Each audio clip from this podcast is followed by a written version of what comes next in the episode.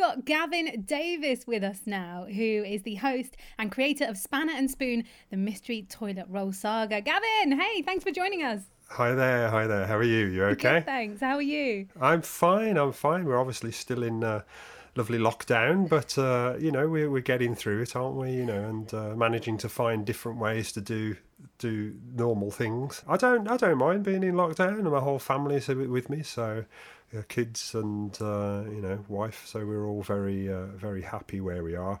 You know, I mean, I have to try and keep a little bit safer because I'm uh, uh, I'm still being treated for prostate cancer. So obviously, with that, you have to sort of be a little bit more aware of what's going on around you and yeah. and uh, taking extra care, which is good. And everybody around me knows that. Our kids are staying at home as well. So, and how about you? Are you finding it good?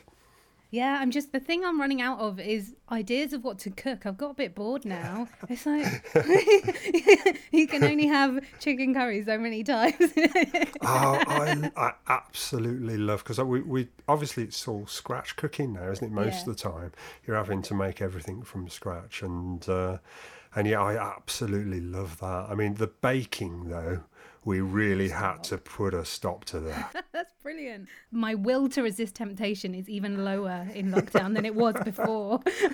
well, I'm I'm not I've got a bit of an I suppose all all musicians and people who do this sort of stuff have got slightly addictive personalities. So, so in, in, in, a way, we do something to extreme. Everything that we do, we do to extreme. Whether it's music, whether it's podcasting, whether it's voiceover work or anything, it do, okay is never good enough. And I, I, think that that is the true of all of the arts, really. One thing that I got addicted to is listening to podcasts. How about you? uh, well, yes. Well, because um, I spoke to Jerry about this. I said to Jerry, and he was quite surprised. I said, I don't really know what a podcast is. Says a podcast host. yes, yes, I know. And, and, and I said to Jerry, I said, I'll put the Spanner and Spoon radio show together. Mm-hmm. And uh, Jerry said, that's a podcast. And I said, Is it? And he went, Yes. Did you not know it was a podcast? I said, Well, no, what's a podcast? And he, he, he had to enlighten me on exactly what a podcast was. I'd heard of podcasts, you know, as everybody has, uh, but I just didn't really think the Spanner and Spoon show um, was a podcast. Now, the reason it, be- I think the main reason it became sort of podcast material was because we split it up into nice little chunks. Mm-hmm. So it's something that you can just catch on the radio or on wherever it is you listen to it. You know, we've got our website as well, but um, wherever you listen to it, it is not going to take over your day. It is going to be something that will leave you with a smile, and you'll think, oh, yeah, I probably hope that you think that you, you want to listen to the next part of the series because they are linked. You know, it's not a, a one off 10 minute episode that then changes into something else. The episodes sort of grow. They tell a story over the over the four or five that we do. You know, the first series, uh, which was the mystery toilet roll saga, which you can guess where that came from.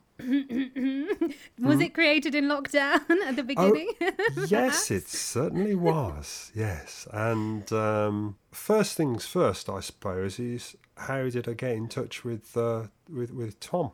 And that was a bit of a chance meeting. Friend of mine, well, he's is a good good friend of Tom's as well, and that's Ian Palmer. Now, Ian Palmer is uh, the nephew of uh, Carl Palmer, who's Emerson Lake and Palmer's Palmer. Uh, if you've ever heard of Emerson Lake and Palmer, they were a massive, massive prog rock group, filled stadiums in the 70s and 80s, things like that. Well, Ian's a drummer in his own right, and he's played with many, many, many well known uh, musicians. He was actually, as well, I know you probably heard of London Grammar. Yes. You probably have heard of London Grammar. I'm, I'm not deliberately looking at the you know the fact that you're very young but i'm thinking i'm thinking if you don't know emerson lake and palmer then you, you're definitely not going to know some of the other people and but he played drums on their very first uh, album and I went to a show. Tom was playing bass with, with Ian because he plays upright bass, normal bass. I say normal bass. I think the upright's as normal as you get, really. So I love the sound of the upright bass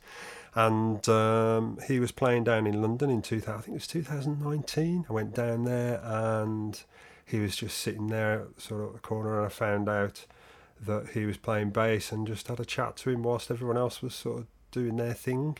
Found out that he did uh, voiceover work. Found out that uh, he did the voice of Tony the Tiger. No way. Yeah, that's I didn't what. know that. That's what he did. Yeah, they're great. That, that's that's that's Yeah. that's his thing.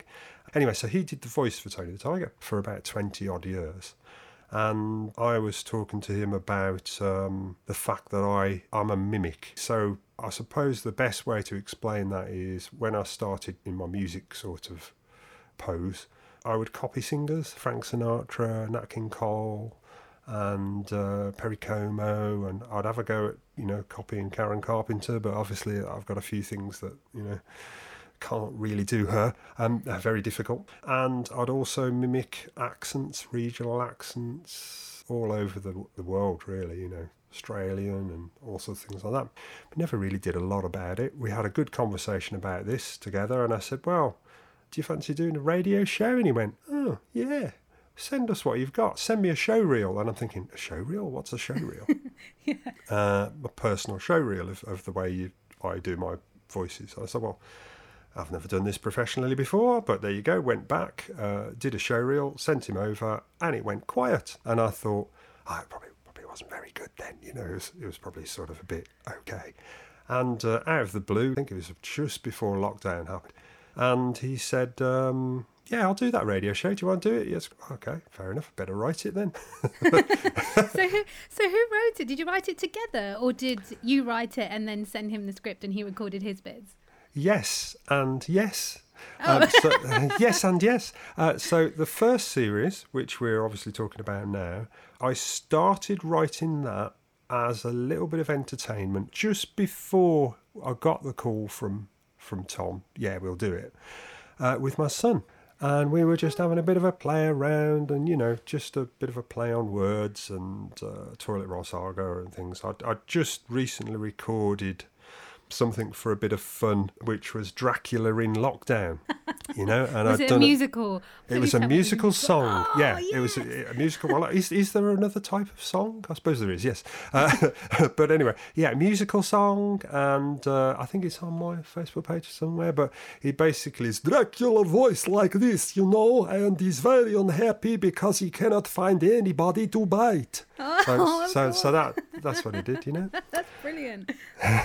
Well, I told you I like mimicking stuff. So I did that, and um, then I was writing this with my son, and I thought, well, this this lovely gentleman, uh, Tom Clark Hill, who has a fabulous name as well. Brilliant Tom name. Clark Hill, what a name! Such a busy voiceover uh, actor, and I thought, well, I'll, I'll try and write it. So I wrote the whole of the first series myself, sent it off to uh, Tom in chunks. So we wrote it uh, in part one to part four, and uh, he recorded his bit, and then I did my bit with the arranging and recording my parts, uh, adding the sound effects, assembling it all in Cubase, and uh, I love that. Really enjoyed that. Having worked with uh, Ian Palmer quite a lot, putting music tracks together and recording his drums is very particular with his drums the way it's the way that they're recorded uh, i learnt an awful lot about multi-tracking but i've been doing multi-tracking since i was 17 and i'm sort of 55 now You so don't look a day over fabulous. you're very, very kind. You're very kind, yes. So I wrote all of that series. Uh, we recorded series one, which is one we're talking about now. But the series that we're going to be talking about in a few seconds, I imagine, is the Incredible Time Travel Adventure, which is our second series. This is a podcast radio original, isn't it? Yes, it is. It is. It is. It's it so exciting. So, is the second series is it an extension of the first series or is it a completely new story? it's obviously the, the characters are all the same. We start as we ended in the last series, and then we go to a completely different place with it. So we're trying to keep some form of uh, continuity, really, so that it all sort of fits in together. So it does help. Although Tom did say to me, because we did a, a little uh, teaser, I asked him, I said, Did you understand the first series, Tom? And he said, No, I had no idea. He's a No idea. co-creator and he didn't even understand it. I love that. Exactly. if you could give it a short synopsis, then the first series, how would you describe it? Oh, that's a tricky one. Well, first first series is basically uh, it has elements of time travel in it, a little bit of time travel in there, although you don't really know about it. Uh, there's a General Spanner, Professor Spoon, who I'm Professor Spoon. you know, that's him. He's, he's a very weedy sort of character. And he actually was quite, um, I suppose, quite pronounced on the very first episode. He was a little bit more confident. And he's got less and less confident with more and more explosions, uh, things going wrong, and poor old Tiddles the cat ending up on top of the spire and things like that um, with explosions.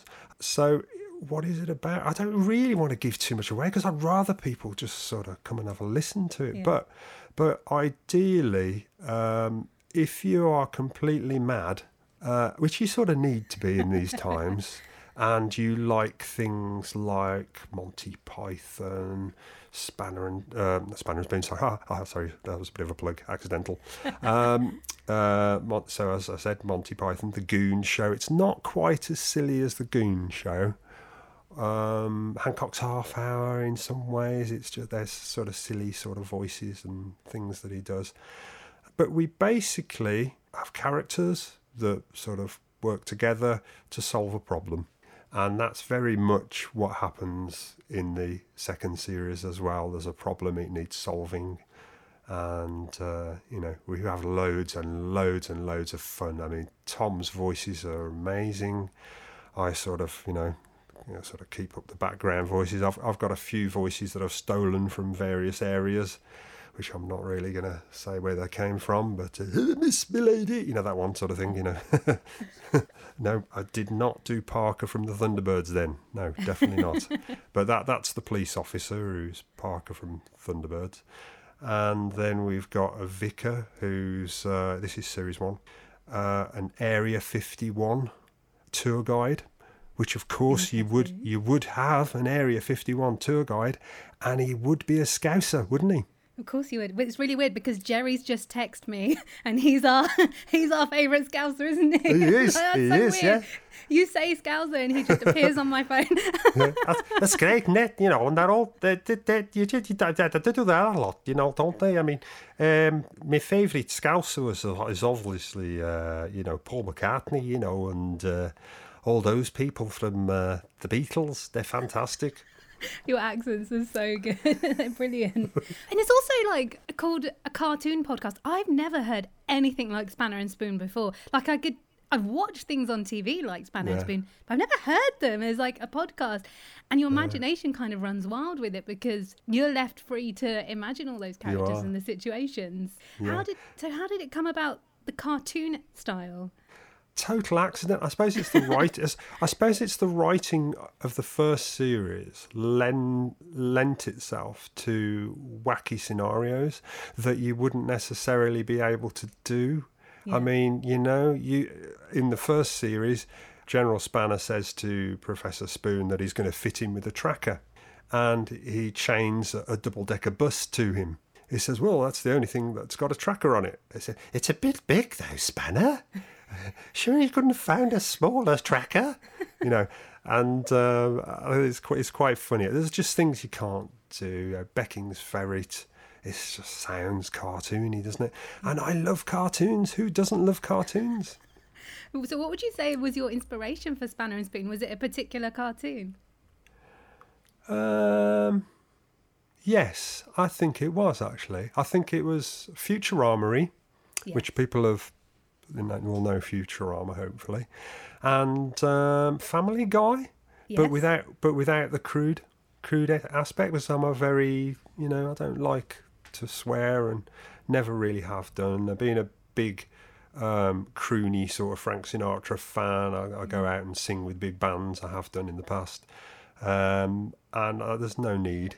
There's just no need for it, really. I mean, if I was a stand-up comedian, well, maybe. You know, sometimes you do, you have to to get your point across, don't you? But, but no, I wanted it to be as clean as it, it could. But then Tom comes in, doesn't he, with with his craziness, and um, yeah, he he he has a, a very good sense of humour. But again, he's he's in the non-swearing department like I am. But but I think in the second series they have a like we have a puke party. Oh, I wish I hadn't just eaten. which which we, we are definitely going to have to um, warn people about that one. uh, uh, and if anyone's listening, which obviously everybody hopefully is listening, um, about this series, uh, it's part three. So just beware of part three of the second series. but just make sure you're not about to eat or going to be eating. So there you go. And what other podcasts are you absolutely loving listening to at the moment? Um, well, I think there was a, a I can't remember what his name was now, but co- comedy, anything to do with comedy, really. Yeah, yeah. But but yeah, podcasts. Uh, time is the thing with podcasts, Mm. and if I'm recording and I can't listen to anything, you know, you can't. You just got to get on with what you're doing, and we're writing. And I've I've always been like that with music as well. Where when people ask me, you know, who who do you listen to, and I go, well, I don't really. Hmm. I did when I was learning, but now I really don't listen to a lot because I don't want to be influenced. Mm-hmm. And I mm-hmm. think I think that's the thing about trying to write something and do something that's original. It's all too easy to turn out to be the the, the next uh, you know Family Guy or the next, uh, and we don't want to do that. We want to try and be as original as we can. And I did not know that no one had done a podcast cartoon before. I had no idea of that, and that's good. I It's think that's brilliant. good. Yeah. It's so fascinating. Yeah, you've you've created a new niche. Podcasting is so oversaturated, and you've found the thing that hasn't been done, which is incredible. By total accident. So we're doing this on Zoom. So I know nobody else can see this, but I can see Yeah. loads of musical instruments around you, and I know that you're a musician. So tell us a little bit about about your musical life as well. Whew, that's uh, That's that's a heavy- that's for another biggie. yeah, well, maybe. No, it depends. No. Um, well, uh, started playing when I was eight, uh, clarinet, um, and then moved on to classical guitar, rhythm guitar, lead guitar, bass guitar, keyboard, and ended up being taught by the same uh, drum teacher as Ian Palmer when I was sixteen um, on drums. And then took took to the drums, really took to the drums. Loved that because my dad was a, a drummer in the '60s and formed a band called the Starliners, and they toured uh, England. Ended up um, going to um, Hamburg with the Beatles.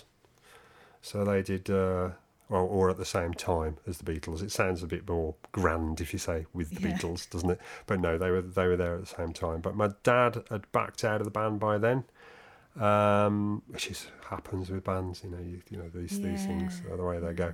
And he then recorded a single with a, a guy called Danny Storm, who was a sort of a contender to sort of Cliff Richard at the time. Um, but yeah, all this sort of stuff is very non-modern, or should we say old?